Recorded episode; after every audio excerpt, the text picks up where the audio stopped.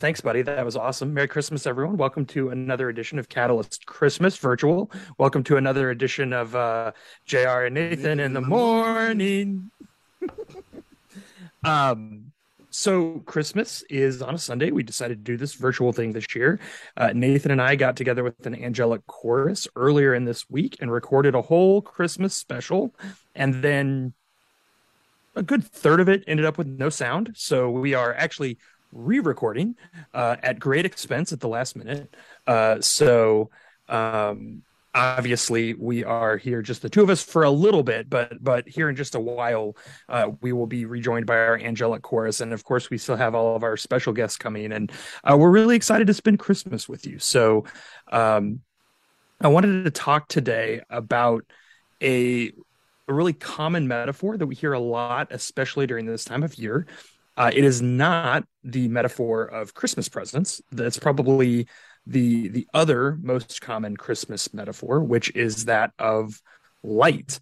Uh, so obviously at Christmas time, we decorate with lights, we light candles, we read texts like the text that we're going to read today from Isaiah chapter nine, uh, which is about light shining in darkness. And, you know, the, the text we'll hear today is pretty classic light, good, dark, bad symbolism.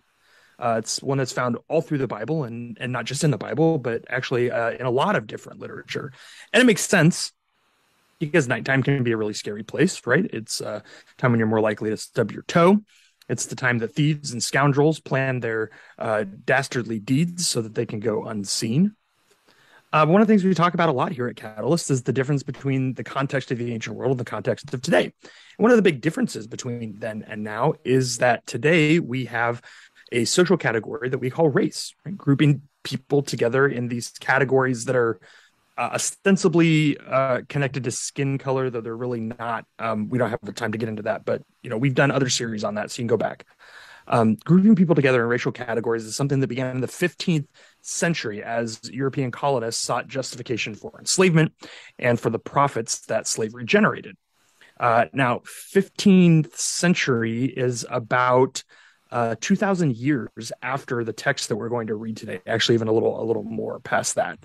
Um, so you got to think about that, right? Uh, when Isaiah wrote the words that we're going to read today, uh, he had he had no concept in his mind of the sort of uses for the text that would become common after uh, Europeans began utilizing the category of slavery as a weapon, as a justification to enslave other human beings.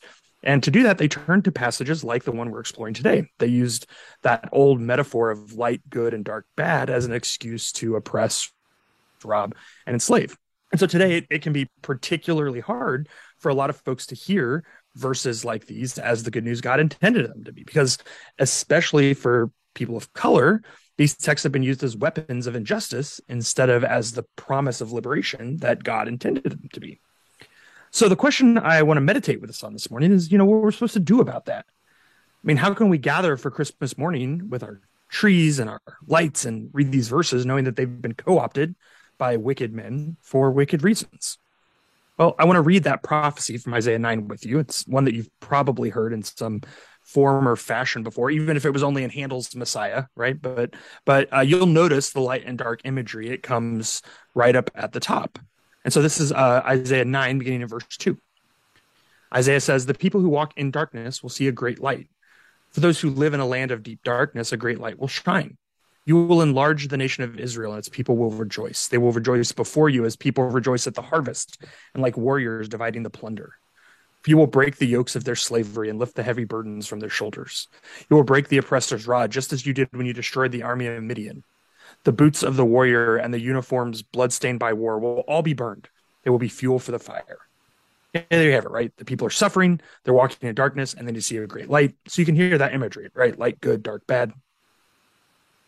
So what do we do with it? I mean, if we can recognize that this language has become harmful, then we have a couple of options. On one hand, we could just get rid of the text, right? It's an option we have. Just quit reading it. Quit using texts that are harming people. Choose different passages to use to celebrate Christmas. Now, I know for a lot of us that doesn't sit right. And it's it's not just the tradition. It's not just that we uh, have a soft spot in our hearts for these passages. It's that we've received the whole of Scripture as canon. And picking and choosing, even for really good reasons, feels wrong in a real way. So if we don't want to discard the text, I, I guess on the far other hand, we could just keep using the text without change. We shrug and we say, well, you know, Isaiah didn't write about light and darkness in a racialized context. So any problem that we might have with the text is our problem, not the text's problem. It, that's not necessarily wrong, right? But but it sure is unloving. It's ignoring that any work of faithful interpretation is one of doing both good interpretation of the original context and our context today. Uh, so what if we do both, right? What if we refuse to discard the text, but we also refuse to, refuse to ignore the way it's been weaponized? What if we say, you know, this uh, light, good, dark, bad language is helpful, um, but it's limited because darkness isn't always bad. I mean, after all, who wants to go to bed when it's light outside, right? Uh, in fact, uh, a number of native nations on this continent have understood winter months, uh, months of greater darkness, months that we uh, traditionally observe Advent and Christmas, as a time for resting and preparing.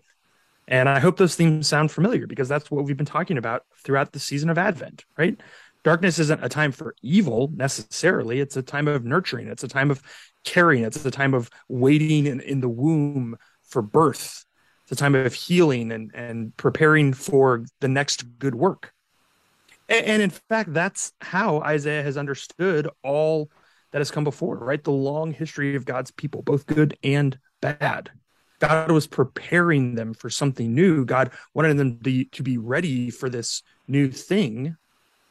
And so they were in uh, the darkness that is more like the darkness of a womb. They were waiting for this new reality to be birthed out.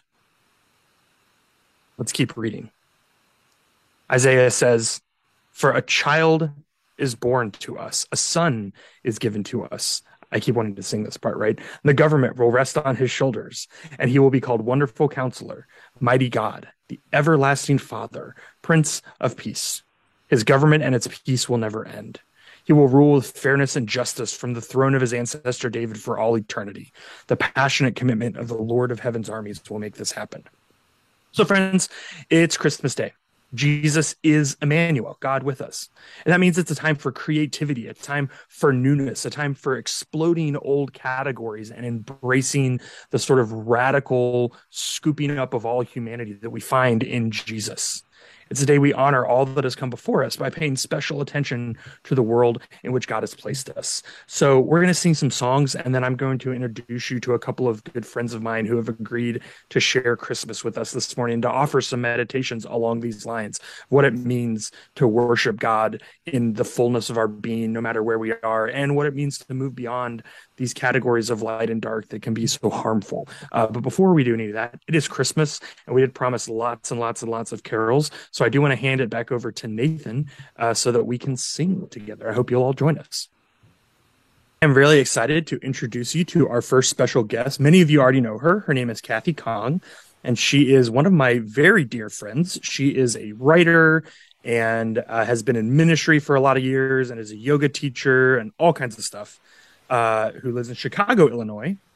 And uh, I reached out to her because I think she's in a, a spiritual place that's similar to a lot of us, where she's been following Jesus for a long time and loves uh, her faith, but has had a lot of really deep struggles with the church, including a lot of hurts. And so uh, she's in a, I think it would be fair to say, a complicated place right now. Um, she's written about that and talked about that on our, our podcast that we co-host. Um, and so I asked her if she would come and just share about what's happening in her life and how her, her Christmas celebration has changed over the years, uh, both like just in real practical terms, because she's officially an empty nester now. Uh, all of her kids have, have left the home. Uh, and so, you know, she's had all the different, you know, from growing up as a kid to being a, uh, you know, single woman to a newlywed to then having young kids, older kids, you know, all of it. Right. So, so not only has, you know, just Christmas celebration changed by virtue of life situation, but also in terms of what it means to her, right? How it hits her and that kind of stuff. And so uh, when when I interviewed her, I didn't have any idea what uh, she was going to say. Uh, I, I didn't I didn't ask her to have a script or hit some specific talking points. I just I just said, hey, I, you know, I love the way you think about faith and the way you talk about God, and would you kind of just share with Catalyst? And I mean, if Uh, many of you probably uh, remember, if you were here a couple of Advents ago, we actually used her book, Raise Your Voice, as our Advent series. And so uh, I know Catalyst is not a stranger to Kathy and her work, but it's the first time we've gotten to share uh, her face and her voice officially with you. So it's really, really grateful to Kathy for joining us. And I know you'll enjoy this interview with her. Uh, and then after Kathy uh, and I have finished chatting, we'll be handing it back over to Nathan and J R to ta- and the Angelic Chorus to take it from there. So. Hello, my friend. Welcome. Merry Christmas. Merry Christmas. So secretly, I think everyone already knows this, but we're recording this well in advance of Christmas Day, but it's airing on Christmas Day. So uh, I'm I'm kind of curious, what are like some of your earliest Christmas memories? So I always thought of Christmas, at least in my um, family of origin, probably next to New Year's Day, the most like Korean experience of a holiday. Really? So yeah, because Christmas Eve, we would always go to church and we would go to the midnight service. So we would be up to um, light our candles with everyone at church, to sing. Sometimes there would be this little talent show, which felt very like, you know, so-and-so learned how to play the violin and so-and-so could like play on the keys. And so like, um, but it was very distinctly like Korean immigrant experience. So we would gather, we would sing, everything was in Korean, and then we would eat together, and then we would go home, and it's just really late. And sometimes we could sneak in opening presents. Other times we would just go to bed and then open presents in the morning. So that's how I remember Christmas growing up. And then we, you know, I got married, we had kids, um, and Christmas felt, started to feel different. We weren't part of the immigrant church, and, um, our parents' traditions also shifted as we started getting older. People were, you know, moving out or marrying and having children. And so uh, Christmas Eve always became a, like, whose family are we going to see or host or be with? And then Christmas is also a really unique time in our family because our daughter, our firstborn, was born the day after Christmas. And so, oh, nice. Yeah. And, and, Peter and I were officially engaged on Christmas Eve with our, was it Christmas Eve or Christmas day after Christmas? Ooh, I'll have to figure that out. But, but there was a big engagement thing with our two families. And so the holidays for us have very much paralleled this sense of Advent, right? Of this sense of waiting and anticipating. And then we have these real life experiences that are tied to our family. So our daughter's birth and our engagement. Yeah. And now, you know, you've been an empty nester for a couple of years. Um, what does it look like these days? Are, do the kids mostly all come back home or? Yes. Yes. Okay. So thankfully so far, um, Bethany is really the only one who's moved and like adulting elsewhere.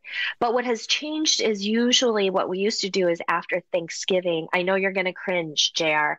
It's after fine. Thanksgiving, the day after, we would put up our fake Christmas tree and decorate the house, like the whole house, the decorations, the lights, everything goes up.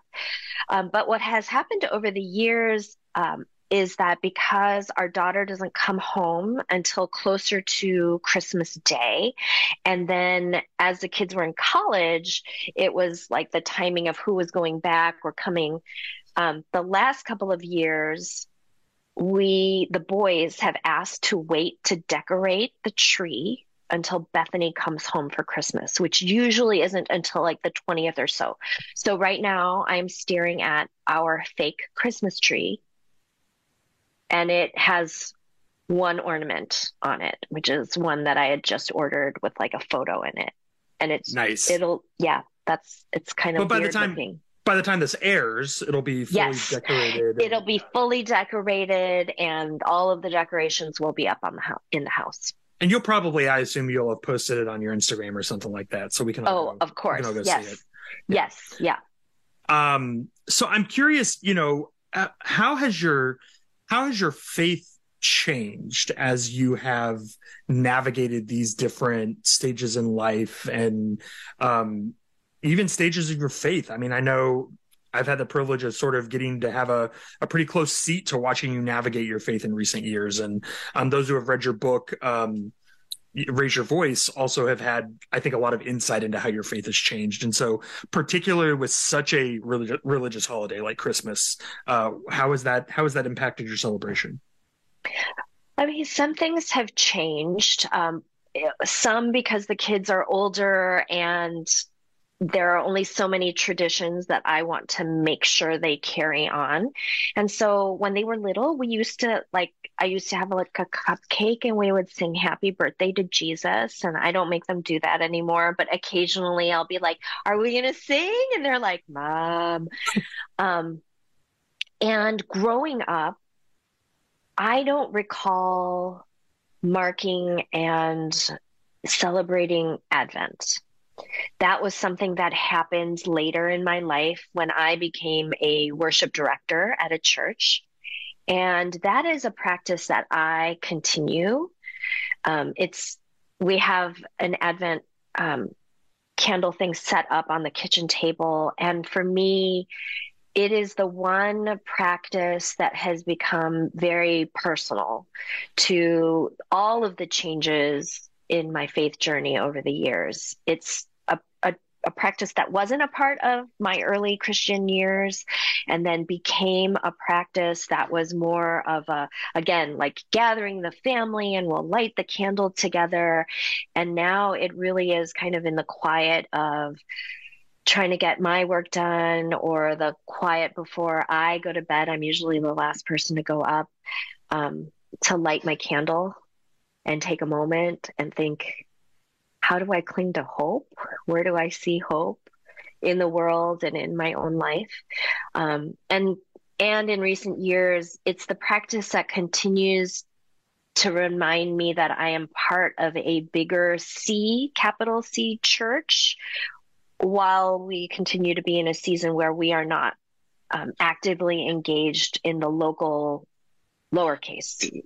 That this is a practice that's ha- happening and has been happening elsewhere, um, whether it's happening on Sundays in a church or at home.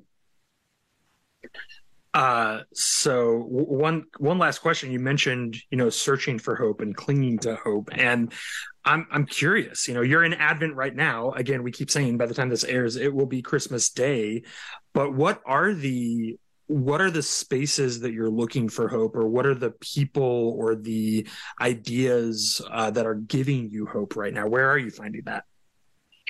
I am finding that um, uh, with the people I teach and practice yoga with, of all things, mainly because I think the last couple of years, particularly where we spent so much time virtually, and for some of us being able to re-engage and have that privilege of being able to re-engage in person, physically, um, seeing so many of us come out of a space where we need a lot of healing that is spiritual, physical, emotional, mental, um, and finding that in our times, our practice together, whether it's virtual. So I'm still meeting with a group of women of color virtually for yoga and finding that um, people are vulnerable in their desire and need for healing. And that gives me hope because we're still connected to our humanity. We're still connected to our limitations, but believe that there is healing that's possible. That gives me a lot of hope. Um, I talk about this a lot in past writing. I haven't written too much in the last few years. Um, I find a lot of hope in my adult children. You know, my kids are all in their twenties, and there's a lot to like scratch your head about when you look at young adults, to be honest. But there have been so many moments in the last couple of years, and in this last year particularly, um, where I see the maturity and the genuine kindness and gentleness in the souls of our children, that I am so hopeful, because Peter and I are not like, we're average parents. And so, um, you know, like, yay us, but there have been a lot of moments where we're like, for the grace of God, right? Like, it just, it goes beyond what we feel like we can shove down the throats of our children, that they are allowed to make mistakes, find their way, and then articulate that. I have to say, there have been so many moments, even in this last month, where we're like, Peter and I look at each other and we're like, wow, that's not how I would behave in that situation now.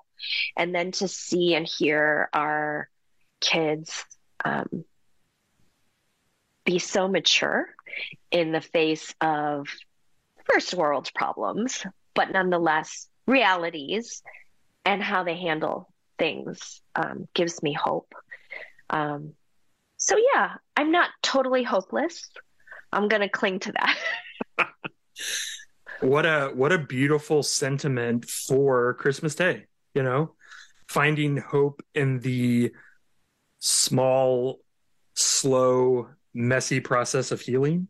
Mm-hmm. Uh, I think so often, both at an individual level, at a, like at a church level for us here at Catalyst, for a cultural level, we just wish that there was some kind of fast forward button to fast forward the healing and skip to the place where it's not messy and things all fit together right again and everything's good. And we just can't right. do that. And, and again, like, how, how perfect when we're talking about Christmas that that's what we're talking about. Jesus right. came, you know, I mean, it's so, it feels so trite because we talk about it all the time, but he really did come in a manger to a right. poor family right. who was oppressed and vulnerable, instead of to the top of the world in Caesar's palace where he could, you know, fix everything with his power, you know. It, right. It, when I was, when I was a younger pastor, I wanted to do the big flashy Christmas celebrations, you know, with all the cool themes and, you know, un- un- unexpected stuff and blah. And the older I get and the longer I pastor, the more I'm like, man, maybe we should just like hang out with this simple, profound idea until we get it right, you know? Yeah. And Jesus shows up as a baby, right? As an infant, as a thought, right? Mary sings. And and so I think that that's part of it, is that there's there's not a place in the the story we are told where it is actually all wrapped up and we see everything finished, right? There's visions, there's prophecy, um but we're kind of left hanging throughout the story. And so I think that is what Christmas is, a good reminder. It is not the end all be all. It's, it's one point. And what a messy point it is, because, you know, I gave birth in a hospital. It was pretty messy, even in a hospital. Even still. Yeah. Wow. Well, thank you so much for taking some time out. And uh, I really look forward to uh, seeing how y'all are celebrating up there in snowy Chicago. But Merry Christmas. Merry Christmas.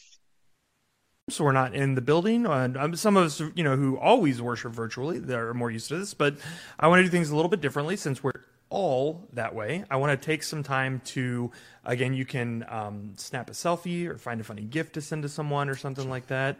Uh, and we're just going to take about a minute to do that. And while we're doing that, I thought I would uh, pass peace to you, Nathan, by giving you this Christmas gift that is up here wrapped in this beautiful llama wrapping paper. Llama. Uh, so uh, this was a wrapping job by one Amanda Forastero. So last year, you might remember that I wrapped the gift, but this year she she handled it. So while you are passing peace together, peace be with all of you out there in virtual world. Uh, Nathan, peace llama. Be with you. I'm very grateful for you. Merry Christmas. Go ahead and open it while we're uh, passing peace. Oh, okay. That's, uh... Peace. Peace, angelic chorus. Peace in the back. Peace, P J. Peace, peace. You don't, that wrapping paper, you don't have, you're not going to reuse it, are you? It's nice. I like line my dresser drawers with it or something. Okay, well then fine. You take your time, bud. Eh, there we go. Uh huh. Uh huh.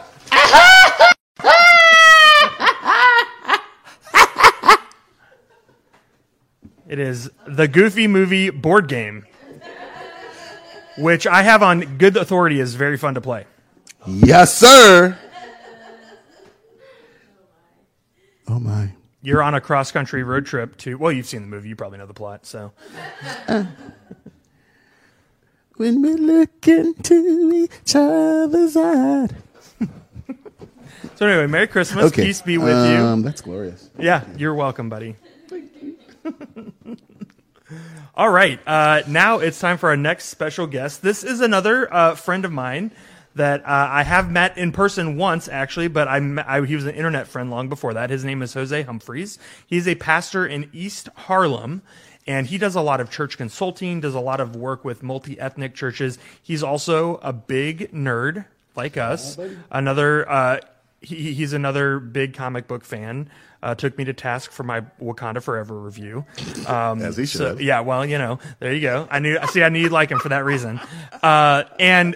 Uh, Jose was actually, uh, he was posting on some of his social medias this year about the stuff that I was talking about earlier with the light, you know, light, dark, and what we do with some of that imagery. And so, uh, because that was the text that I knew we would be talking about here on Christmas morning, talking about Jesus being the light that has come into the world. Um, and, and again, how, um, how complicated that language has become for us in the world we live in. I, I reached out to him and I asked, same thing I asked Kathy, right? Hey, no idea what you're going to say, but I just love talking to you, and I would love for Catalyst to hear from you. And again, he graciously agreed to uh, to talk with us. So I realized later this is why you should do interviews back to back. But our field correspondent for Jose's interview actually um, uh, did not have the same video setting. So instead of it going back and forth, they'll be side by side. Mm. Um, so we probably need to fire H R Puff and stuff. Um, mm. This will be his last mm. year uh, doing our... It's Christmas. We can show grace. Okay. Well, he's he's uh, maybe back to the mailroom is what I'm saying. So uh, anyway, uh, without any further ado, let's head over to our interview with Jose Humphries. Uh, and this is, uh, yeah, please enjoy. Jose, welcome. Uh, Merry Christmas. Thanks so much for being with us this morning. Hey, it's great to be with you. Uh, now, Merry- I love. I read. I reached out to you because I've been thinking about this question a lot, and it, and you posted about it, and I just like talking to you. You're one of my favorites, so figured it'd be fun to yeah. in, introduce you to the con- congregation this way. They've heard me uh, quote you in sermons plenty of times, so uh, this is a chance for them to actually get to see you. Uh, but the the first text in the lectionary for Christmas morning is Isaiah nine, which is the people who walked in darkness have seen a great light, and it employs that very familiar, you know, light good, dark bad analogy. But you've observed that this language um, is really harmful. So for folks that maybe have not thought about this in that way, particularly connected with Scripture, um, can you just talk a little bit about what you mean by that? Sure, sure. And I got to say, I've been thinking about this for a long time. Uh, and my inspiration as of late around this specific topic has been the, the writings and the meditations of Cole Arthur Riley. And she has this uh, Advent meditation, which y'all might want to pick up maybe through becoming a Patreon member, uh, called Holy Dark, Holy Dark. And she plays with these motifs of uh, dark and light and how over time in history, uh, the word darkness has in many ways uh, taken a different turn. And I'm I'm going to Uh, quote Doctor King right now, and he he describes it later on. But I also want to go back, of course, theologically, and also to the uh, text in Isaiah uh, to pose the question: why do we read Isaiah that way in the first place? Uh, so yeah, so Doctor King said this: uh, somebody told a lie one day. They couched it in language. They made everything black, ugly, and evil. Look in your dictionary and see the synonyms of the word black. It's always something degrading, low, and sinister. Look at the word white. It's always something pure, high, clean. Well, I want to get the language right tonight. And that was just a portion of something Doctor King had said when he uh, just, yeah, was just looking at the world and all of its uh storied racism and how in many ways language had become the mm, the, the the largest contributor, if you will, uh, to the divisions, to segregation. It had become this kind of false story. And I have to say that this goes back theologically. In the fifteen hundreds, there was a Jesuit priest named Jose de, de Acosta, and Willie James Jennings mentions him in his book, The Christian Imagination. And he talks about how race, before it became a, a, a sociological construct, it was a theological construct. Jose de Acosta created this kind of bar, uh, typology of type A barbarian, type B, type C. And of course, he put... Uh, Africans, enslaved Africans, at the bottom of that typology to be the, the least human. And in many ways, uh, it became a way for the world from that point forward, right, to look at skin color in terms of morality and ethics. Does that make sense? So when you go into the ancient Near East, this concept of race doesn't exist. Uh, the ethnicity exists, right? Many tri- tri- tribes, tongues, nations. But the concept of somehow a darker hue of skin being associated with some sort of uh, moral and ethnic label, right, be- becomes a new thing. So Jose de Acosta, and then, of course, the, you know, you, you go forward with the doctrine of discovery, or backwards and forwards, and people are, are feeling justified, colonists are feeling justified in removing people of such skin tones, and they've been labeled barbaric. And I love what uh, Brian Bantam, Doctor Brian Bantam, uh, describes it as in terms of this this imputation. He says that racism is a is a word become flesh. So mm. it became, rather than just a concept, now it becomes an embodied reality. It's not just this concept about darkness and light, but now we can actually look at human beings and make those same categorizations, and also make the same justifications around why um, they're treated as less and treated as so, why they're less beautiful, why they're less intelligent, because now we have not only this category, but we also have um, this, in many ways, this embodied ethic uh, that we can move through in the world, if that makes sense. Yeah, and and so... You know, you, we have these texts that, like you said, when they were written, they were not written in a world where these categories even existed for this language to be applied in this way, like good, dark, bad. Mm-hmm. Um, but now we do live in a world that I think in many ways inescapably has been shaped and continues to be shaped by that um, by that racialized language. So okay. What do you as a pastor, and I think me as a pastor, I've thought about mm-hmm. this a lot too. Um, what are, what do we do and what do our, our congregations do with texts that we hold to be sacred, that we hold to be authoritative, that have been twisted and weaponized? I mean, cause you know, I think obviously one option would be to just discard them, but I don't, right. I don't think that feels right for, at least for either of us, and certainly not for a lot of our folks. Mm-hmm. So what, what is the other option for us to do in terms of maybe like reclaiming these texts? Like how can we, I don't know, how, how can we, how can we, um, be just when we teach and preach something like Isaiah chapter nine. Yeah. So I wanted to lay down the theological framework and history for why we see the world the way we see it in the first place, right? Because what what we've adopted, right, in European Christianity and American Christianity is a way of another way of seeing the world, unfortunately, through whiteness. So what it what it really requires of us as preachers is Uh, a deconstructive, decolonizing lens. So if racism gives me a, uh, if racism, what racism has done is given me a prism for, for now looking at these texts in maybe some racialized ways. Oh, dark equals bad. And maybe, oh, now I'm seeing people and, and I'm, I'm associating them now with such categories. Uh, we need to add an, an, a prism of our own, an anti-racist lens.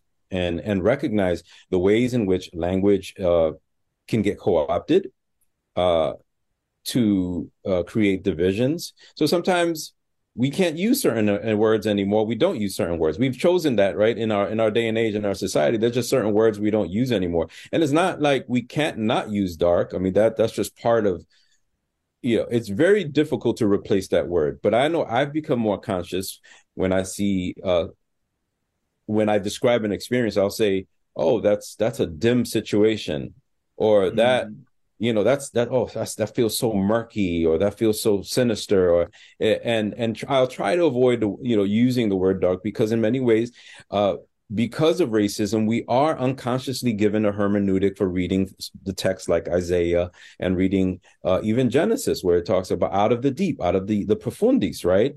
Uh, and so when we come back to texts like Isaiah, what we could do is come in with, of course, uh, what the, what I've heard a lot of liberation theologians mention is a, a, a, a hermeneutic of suspicion. It means that I'm, I'm going to interrogate the way that I'm even looking at this and seeing how social constructs in society have um, influenced my view of light and dark. And and yes, light light does exist and dark exists, and we see it in the beginning.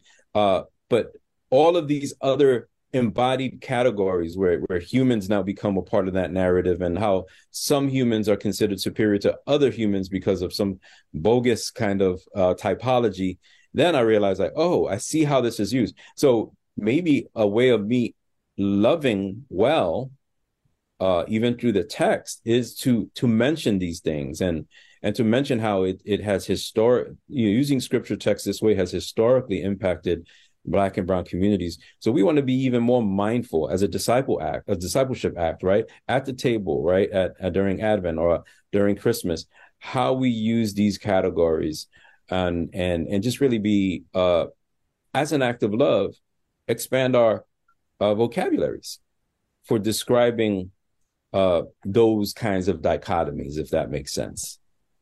Yeah, I, and I was, I was thinking as I was reading a lot of the stuff you had been writing about this, I was thinking about my own, you know, one of the things I really enjoy is when interpreters will uh, challenge a text or invert a text or something like that. And so one of the things I thought about is if, if you hang on to this, you know, light is white, dark is black, and you take the liberation theolo- theology uh, track that James Cone did, right, where God is black, and mm-hmm. to become Christians, to become black with God. Um, mm-hmm. There's, I think there's a really fun way to invert this text, fun, fun maybe for me, maybe mm-hmm. for you, I don't know about fun for everyone, but if, if there is a way to say that walking, those who walk in light are those who are walking in a racialized world, walking in a world of white supremacy, white supremacist assumptions, then there's actually a way to call people out of that back into the darkness, right? Back into the space of nurturing, into the sort of the womb where we're being yes. reformed and recreated. So mm-hmm. I wonder if, if, if, if you're willing to, to go there with me, uh, do you, do you have a word of good news for those who are walking in light, who are maybe being called back into darkness this Christmas? Yeah, I mean, you know, just uh, make sure that the light is right and that the light ain't white, you know what I'm saying? You know, and, and if you even, you know, think about like just through a light analysis, like light isn't really white, but it, it in many ways, right, through a, a, you know, as it gets refracted, you're able to see that light actually has multiple colors. And, um, you know, so let's, if you want to play with that metaphor, yeah, you know, the the true light does does mean a diversity and difference, inclusivity. It does mean a, a different way of, it's not a dichotomy. It's it's actually a blend and even uh, gradations of something, you know, be it color, be it whatever. Uh, so, yeah, I think, you know, interrogate uh, what light and what right means. And and it would even have us just even revisit Uh, two quick things: our, our aesthetics, like what what do we consider true, good, and beautiful in the world, right? Uh, that's that's huge when we're thinking about just even the, our definitions of beauty, uh, our definitions of uh, what's um, culturally top shelf versus something like, oh, that's low, that's yeah, that's that's something darker or or different because we don't understand it. And I, and I think that when we begin to interrogate language like that, Uh, we can, like you said, I think, you know, just play the way I just played with it right now and thinking about like, wow, what, last thing, um, you know, think about the, the the beautiful nurturing aspects of darkness that, you know, when you think about root vegetables, right, just in, even in, in ecology and nature, that there's there's, there's a required uh, darkness. Or I'm looking at like some po- poinsettias now for the holidays, and, you know, yeah. they're turn, they're starting to turn green. But for poinsettias to turn red, they actually have to go through this kind of incubation period in the dark for uh, at least about eight weeks in order for those beautiful red festive leaves to actually sprout. So there are many ways of looking at darkness as a uh, nurturing, beautiful force. I, uh, I I forget her name, but uh, you know, is a Sufi uh, woman who, in a protest in Virginia about three years ago, uh, made this beautiful statement, and she says, "What if this darkness that we're experiencing is not uh, the darkness of the tomb, but it is the darkness of the womb? You know, it is being, it is an ushering forth into a new hope, a new right, and a new reality. And all we can do in the darkness of the womb is receive, right, the goodness of nurture, development, the, the, the goodness of God through every stage of development as we grow, as we transform, and as we become more Christ-like." I mean, to me, uh, that is a way that we can continue to reconcile these aspects of what um, darkness and light could mean. Oh, my brother, thank you so much. That is a that is a powerful word for this Christmas. I really appreciate you sharing some time with us, uh, with our congregation this morning. And just want to say again, Merry Christmas. Hey, Merry Christmas. Merry Christmas to your church family, man. Maybe one of these days we'll all get to connect soon in Texas. I uh, I want to take us into a time of communion now. So it's uh, it's Christmas Day. We've been celebrating Jesus coming into the world and what that means for us, and how... Uh, how we can be creative about how we talk about that, how we can talk about Jesus as a light that has come into the world, how we can talk about Jesus as a darkness in which we can be hidden and protected and formed, uh, how we can talk about God as good news for all of us. And so we come to the communion table as a way to remember that Jesus is always with us. And that's that's the actual good news of the Christmas story, you know, beyond all of the, the gifts and the, the carols and, and, and all of that, is that it means that God is with us. And we're going to spend the next uh, the next few weeks talking about what that means and celebrating that. Um, but of course, every week here at Catalyst, we remember communion together. We come to this table. And so uh, as we come today, hopefully you've had some time to gather some stuff with you, uh, and I want to give us a, a couple of moments of, of silence to just reflect on how you've heard God speaking to you today. Maybe how, if you've been with us during Advent, how you felt God speaking to you then, and what that what that means is it sort of culminates in in today. And so uh, I'm going to give us just about a minute of silence, and then we will uh, pray together, and then we'll receive these elements. As you can see, I have pizza and tea, so just like they had at the original Last Supper. Uh, but whatever I've, that means, of course, whatever you have, if it's cookies and milk, that's great, right? If Santa maybe left some over for you, but uh, we're gonna we're gonna uh, have a few moments of silence together for you to just prayerfully sit before God and to consider the good news that Jesus is with you, and then we'll all pray together and we'll receive communion.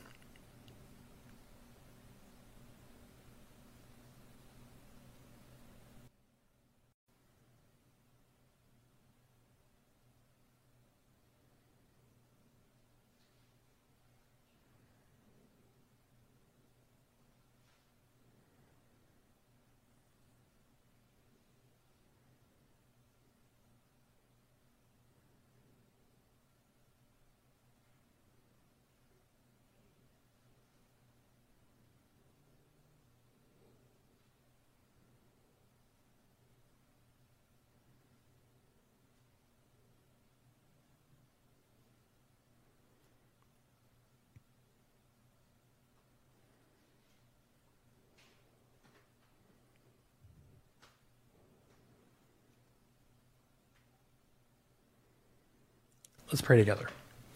God, you have gathered us today, even in this weird virtual way where we're not even all meeting at the same time.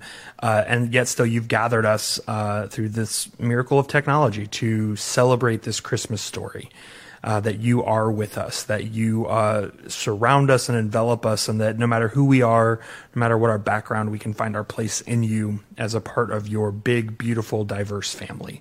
And so we approach your communion table today in a, a spirit of celebration and joy, one where we are uh, so thankful that you chose to be present with us, and that your entire life and your death and your resurrection all feed into that same story, that you refuse uh, to enjoy heaven without us, um, that it was so important for you to be with us that you gave up heaven and came among us and, and uh, brought us even to this table. And so we receive these elements today, whatever whatever they are, whatever we've managed to find here. Uh, we pray that they would be a spiritual food, and that as we receive them, we might too receive uh, an assurance of your presence in our life, and that it would shape us and form us as we look ahead. Uh, thank you so much for this season that has brought us to this Christmas celebration. Thank you for the privilege we have of celebrating as a church family. And wherever we are today, however, uh, this is uh, a part of our day, we pray that you would be present with us and that our eyes would be open to how your spirit continues to be with us. We offer these prayers now, and we approach your table in the name of your son, Jesus. Should have put that a little closer. Uh, the night that Jesus was betrayed, he took bread, uh, nothing like this pizza, and broke it and gave it to his disciples and said, uh, this is my body broken for you. Take it and eat it. And when the meal was finished, he gave them a cup of wine, and he said, this is my blood poured out for the forgiveness of sins. Take it and drink it. And so now we too eat and drink, and as we do, we remember Jesus' death until he returns. Joining us today, thank you to our angelic chorus, holding it down Woo-woo. behind us. And uh, thank you to all of you who are continuing to support Catalyst uh, throughout the year, through your volunteering, through your giving. Uh, I said earlier that I, I hope creativity is a hallmark of this next year at Catalyst, and I, and I want that to be true. Um, for all of our folks who are who are primarily virtual, uh, we're working on some really fun ways to expand your uh your world at Catalyst, what that looks like. Uh, for obviously folks in the building, we have a lot of changes with the preschool and, you know, with with all kinds of stuff coming up like that. So, uh, you know, we're just taking it one day at a time, one step at a time. And that's, that's, you know, that's the Christmas promise at the end of the day, is that God is with us, uh, not that God gives us the whole plan. So we're just going to try to be responsive and continue to do the next right thing. And uh, I hope that you are ex- as excited about that as we are. Thank you for spending Christmas with us. Remember, Christmas is a twelve-day feast. That's why we have the song, twelve days of Christmas, right? This is the first day, so we have uh, twelve days of celebrating to do, right? This is a partridge in a pear tree. There it is. Right? We have like seventy-five more birds uh, to get through. Uh, so, I well, I okay, so my understanding of the twelve days of Christmas mm-hmm. is every day that is what you're getting. So you end up with twelve partridges in a pear tree, or do you think it's like you just mm. on that day that's all you get, and it's it's it's a comprehensive list? Uh, I mean, it's it reads like a comprehensive list of just you get that thing each day, but it sings like you get each thing you get. Yeah, it's first day partridges in a pear tree. You get that twelve times because you're singing it. Okay, so my question times. is, how long do you think these people have been dating? Because that strikes me as like a third date move. I mean, you're not wrong. Yeah. Right? Like, I'm going to go all out, and I got you eleven-y-five birds. eleven-y-five. Yeah. I mean, you know, it, it's kind of it's kind of not fun until you get to the drummers, so. I mean, that's, that's the route. Well, anyway, there's only twelve, right? You only get twelve drummers, yeah. Which, can you imagine if you got one hundred forty-four drummers? That would be amazing. Yeah. Anyway, sorry. Tangent there. Let me send us with a blessing today, and then we are going to We're going to sing ourselves out. So uh, this is, uh, yeah, this is the blessing. So Catalyst, as you go uh, go into a Christmas season that is characterized by God's presence in your life, may may your eyes be open through the power of God's Holy Spirit to all of the surprising ways that God is present with you and around you and within you. And may you return next week on New Year's Day, the eighth day of Christmas, celebrating in a spirit of worship. And may that only be the beginning of the amazing things that God wants to do in you and in us here as a church this year. Go in the grace and peace of the Father, the Son, and the Holy Spirit. We'll see you next week. Merry Christmas. Merry Christmas. Speaking of which. Anyway, this is the end of J R and Nathan in the morning. morning.